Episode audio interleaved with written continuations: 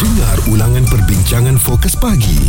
Izwan Azir dan Muaz di kecap bulletinfm.audio Kami nak ajak anda untuk hantarkan penyertaan dalam usahawan masterclass Bulletin FM idea bisnes anda. Masih lagi ada peluang tersebut di bulletinfm.audio untuk menangi dana perniagaan. Dan pada minggu ini iaitu pada hari Khamis 15 hari bulan anda boleh menyaksikan secara live ada tiga usahawan yang akan mengeluarkan idea mereka di depan juri-juri yang telah pun kami tetapkan. Ada Madam Mu dan juga Datuk KK Chua semuanya secara langsung kami bawakan di Facebook Bulletin FM dan juga aplikasi Audio Plus.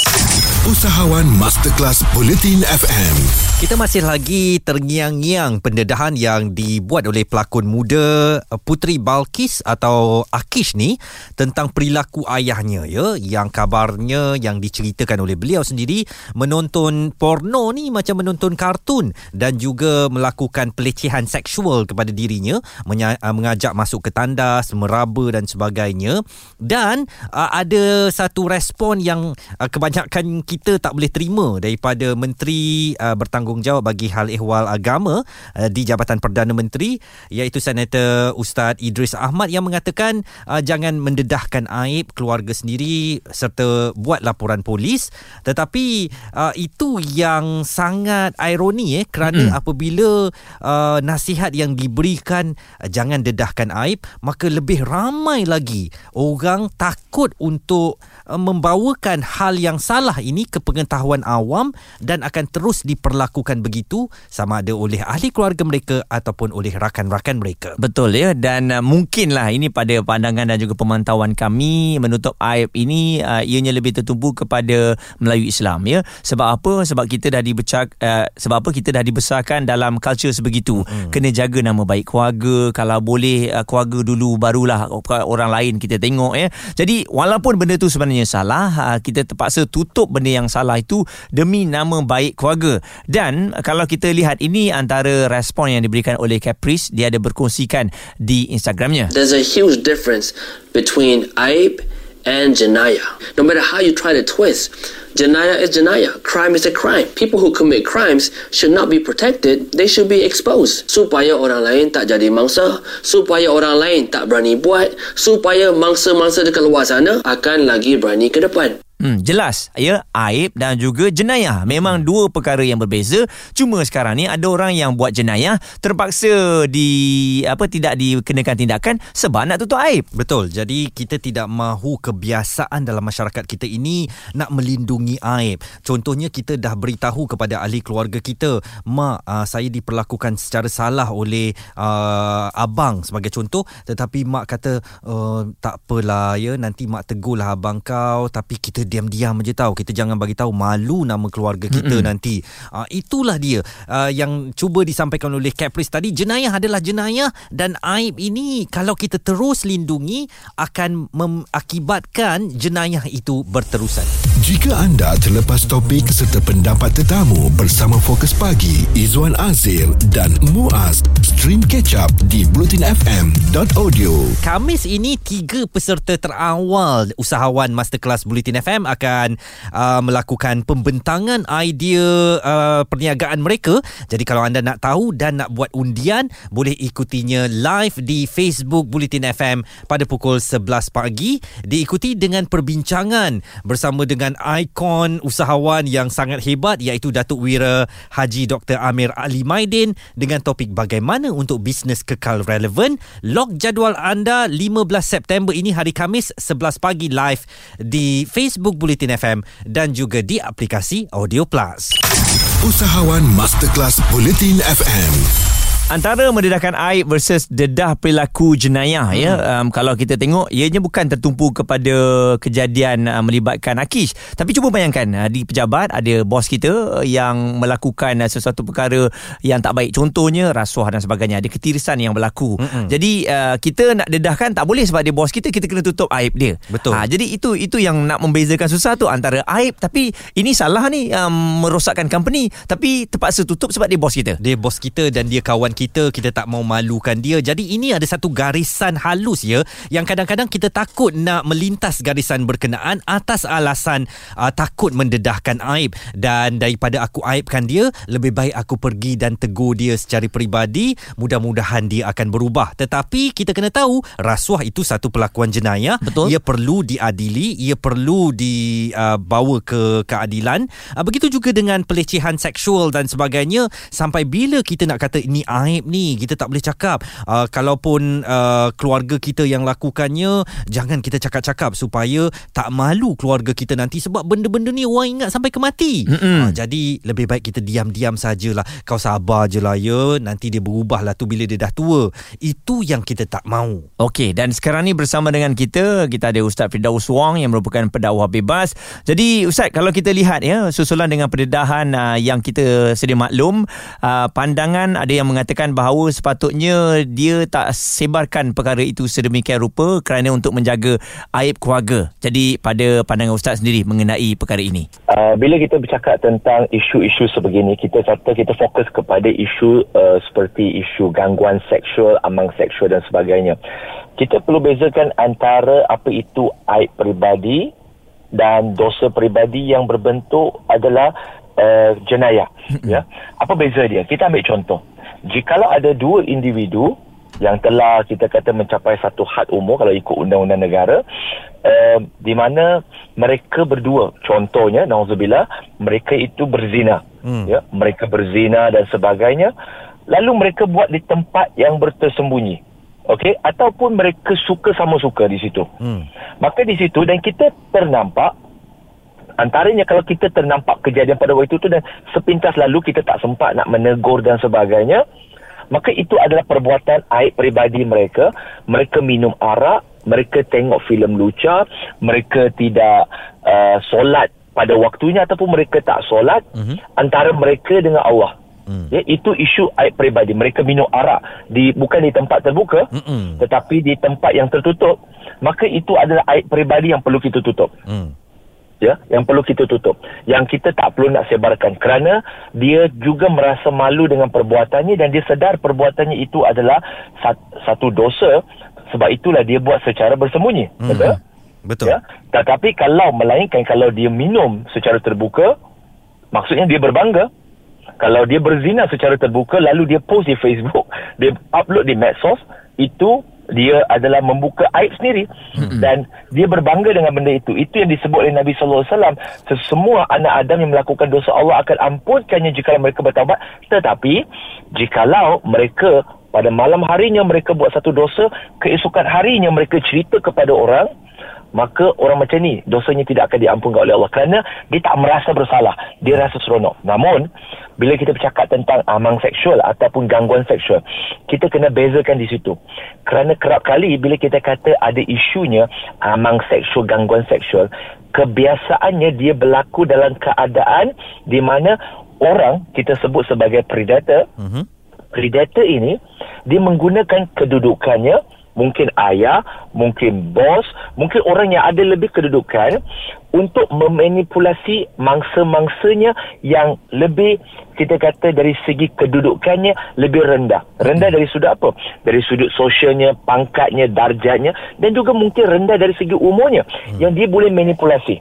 Sebab itu kalau kita biasa lihat kebiasaannya bila kita kata tentang amang seksual, gangguan seksual ni, ianya kerap berlaku di kalangan mereka yang ada kedudukan menjadi predator. Hmm. Yang menjadi mangsanya adalah golongan yang lebih rendah daripada mereka. Jadi, bila isu macam ni, bukan soal aib. Isu macam ni adalah ianya adalah satu dosa, satu jenayah yang perlu dihukum dan kita tahu kenapa kerajaan baru-baru ini meluluskan rang undang-undang uh, gangguan seksual, RU gangguan seksual itu. Hmm. Maka di situ ianya adalah suatu jenayah yang perlu dibantah dan di situ bukan sahaja uh, mangsa dan uh, perlu didedahkan ter- didedahkan tentang bahawa ini adalah jenayah tetapi perlu juga kita jelaskan dan kurangkan stigma di kalangan masyarakat bahawa engkau ni buka aib. Masalahnya pada masyarakat kita adalah sukar dan mereka tidak mahu belajar apa beza aib dengan jenayah. Hmm. Kita, saya bagi satu lagi, saya bagi contoh lebih mudah saja. Contoh, ada selebriti, ada artis hmm. yang ada hubungan rumah tangga dan sebagainya. Mereka buat benda tu dalam rumah mereka. Ada masalah peribadi. Ada yang minum arak lah itu dan sebagainya. Tak ada orang tahu. Tapi ada orang ambil gambar. Hmm. Tahu, sebenarnya orang yang ambil gambar itu lagi, lagi jahat. Hmm. Sebab apa? Dia dah minum dekat tempat yang tertutup Yang awak pergi ambil gambar Buat apa? Yang lepas soal sebarkan tu buat apa? Hmm. Kalau dia nak nak apa dia nak memberikan pengajaran kepada si pelaku tu atau yang buat salah tu? Kalau dia nak bagi pengajaran Dia mampu mengambil gambar Maka bermaksud dia berada di tempat kejadian Mm-mm. dan Dia patut tegur. Pergi kepada dia untuk tegur. Dan Hmm, beritahu kalau awak nampak Bukannya ambil gambar dia dan sebar Hmm. Bukan begitu. Mm-mm. Dia bukan begitu. Tetapi Itu bagi masyarakat kita Kita rasa Wow bestnya. Oh betul lah Dia ni jahat lah Dia tu jahat lah. Masyarakat bergosip. Hmm. Tetapi bila melibatkan kita kata ataupun tokoh-tokoh dalam uh, masyarakat, kita se- secara automatik kita akan terus kata bahawa oh ini apa ni menyebarkan aib tak jaga aib aib peribadi. Oh bukan itu bukan aib peribadi. Hmm. Itu adalah sesuatu yang berbentuk jenayah kerana ada mangsa yang melaporkan. Ya, bila ada mangsa melaporkan dia merasakan dia adalah apa? Dia adalah seorang yang dizalimi. Dan apabila jikalau polis melakukan dakwa, penahanan, penyiasatan dan kemudian seseorang itu didakwa di mahkamah, didakwa di mahkamah bukan oleh polis, didakwa di mahkamah oleh pejabat peguam negara. Dan adakah kita kena fikir juga jikalau mangsa yang mengadu buktinya tidak kuat dan tidak ada, adakah pejabat peguam negara akan melakukan pendakwaan in the first place? Hmm. Kita perlu berfikir dari sudut itu. Maka kena kurangkan stigma. Dia perlu ada balance. Tidak boleh kata, oh semuanya adalah jenayah. Tak boleh juga. Hmm. Semuanya adalah aib peribadi. Tak boleh juga. Kita kena, kena menilai case to case, case basis berdasarkan neraca Islam itu sendiri. Uh, dalam kesempatan ini kami juga nak bertanyakan kepada ustaz. Kerana ustaz sendiri pernah dilihat mendedahkan aib um, rakan-rakan dalam uh, dunia dakwah ini. Dan bagaimana ustaz membezakan antara aib dan perilaku jenayah? Tetapi sekejap lagi uh, ustaz jawab tu Izwan Azir dan Muaz di Catch Up Bulletin FM.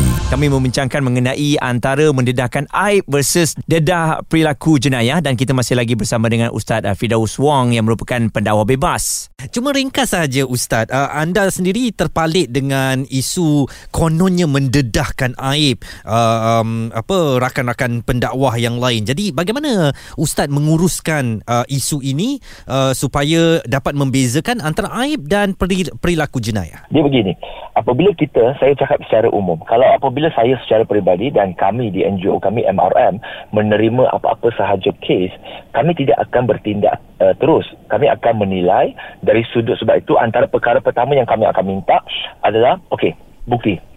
Bukti satu, kedua kronologi kejadian. Mm-mm. Dan kemudian kami akan tanya si pengadu tentang apa yang disebutkan itu dan kami akan periksa, kami akan siasat. Dan kemudian kami akan berbincang akan ada syura bersama dengan para asatiza yang mempunyai kepakaran dalam pelbagai bidang. Mhm. untuk kita mengenal pasti sama ada ini adalah kes aib peribadi ataupun ini adalah kes yang merupakan jenayah. Yang kita rasa kita, yang kita percaya ianya perlu dibantu. Ya?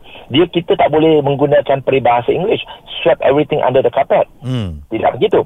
Jadi setelah kita menilai maka jikalau kami dapati itu ada aib peribadi sebenarnya yang ramai orang tahu adalah kami mengendalikan satu dua kes. Tidak. Kami mengendalikan banyak kes. Cuma ada yang tak high profile ada yang high profile. Mm-mm. ada yang kami teruskan dengan membantu mangsa membuat laporan melakukan tindakan undang-undang. Tetapi ada yang kami langsung tidak membantu dan tidak mau membantu kerana setelah disoal siasat setelah kami uh, grill pengadu maka kami dapati bahawa rupa-rupanya dia menyembunyikan sesuatu. Hmm. saya bagi contoh ada yang datang mengadu dia dicabut oleh majikannya. Okey bila kami tanya berapa kali kena cabul kan cabul bukan ada dia cuma memegang memegang dia dan sebagainya. So kami tanya kamu dicabul berapa kali? Oh tiga kali. Okey kali pertama dalam kereta kali kedua dalam kereta kali ketiga dalam kereta. Soalan saya kepada dia Kenapa kamu duduk dalam kereta dia setelah dicabut pada kali pertama? Kali kedua. Kalau kali kedua, okeylah mungkin kita terlepas pandang. Tapi kenapa boleh kali ketiga? Tetap, jikalau kamu mengatakan kamu trauma, apa yang kamu cakap tidak sepadan dengan apa yang kamu lakukan. Hmm. Kerana jikalau kamu trauma, contoh, kita pernah pergi ke satu tempat yang gelap, tiba-tiba kita nampak macam ada bayangan syuk, melintas.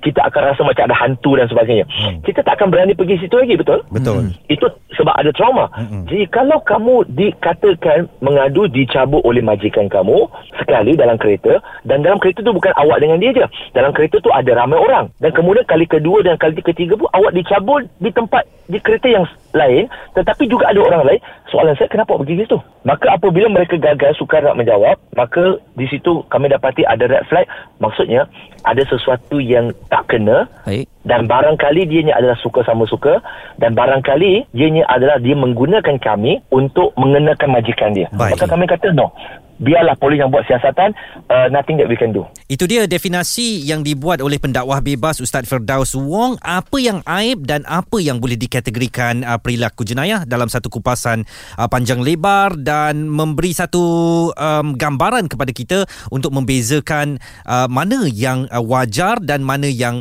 tidak wajar untuk disorokkan. Baik dan ini respon daripada Muhammad Husni katanya dalam konteks jenayah atau prosedur untuk menuntut ke sesuatu keadilan. Aib boleh didedahkan di mahkamah. Uh, sebaliknya jika didedahkan di media sosial keadilan tak dapat ditegakkan kerana boleh timbul fitnah dan kebarangkalian keterangan ataupun bukti akan diganggu atau boleh berlaku ugutan. Ruby Ahmad juga menulis di Twitter punca jenayah seksual kerap, uh, kerap berlaku adalah disebabkan sikap pentingkan diri dengan alasan ingin menutup aib. Tapi jangan terlupa ia menyebabkan penjenayah terlepas dari undang-undang sebab tu kenapa kes jenayah kini semakin menjadi-jadi tidak mengira dari kalangan uh, bagaimana perilakunya. Baik, kita harapkan dengan apa yang kita sama-sama bincangkan hari ini membuka minda kita lah kan. Mhm. Uh-huh. Sesuatu yang memang itu terang-terang jenayah, kita kena buat laporan polis lah kan demi keselamatan bersama dan mungkin ianya akan ialah mengganggu uh, apa dalam isu kekeluargaan kita ni memang akan jadi lain lah kan. Sebab kita uh, mendedahkannya dan semua orang akan tahu. Jadi uh, penerimaan orang jiran-jiran pun akan berbeza. Tapi ini demi keselamatan bersama. Jika anda terus membawa alasan untuk menutup aib, ertinya anda rela dan menghalalkan perilaku salah yang dibuat oleh pelaku itu uh, kepada mangsa yang mengadu. Dan kita takut nanti di akhirat kita pun ada saham kerana bagaikan menutup mata kepada kesalahan yang dibuat. Jadi antara keaiban dengan perilaku jenayah, jenayah mesti dibawa kepada pihak berkuasa supaya yang melakukannya akan diberi balasan yang setimpal. Dengar ulangan perbincangan fokus pagi Izwan Azir dan Muaz di kecap bulletinfm.audio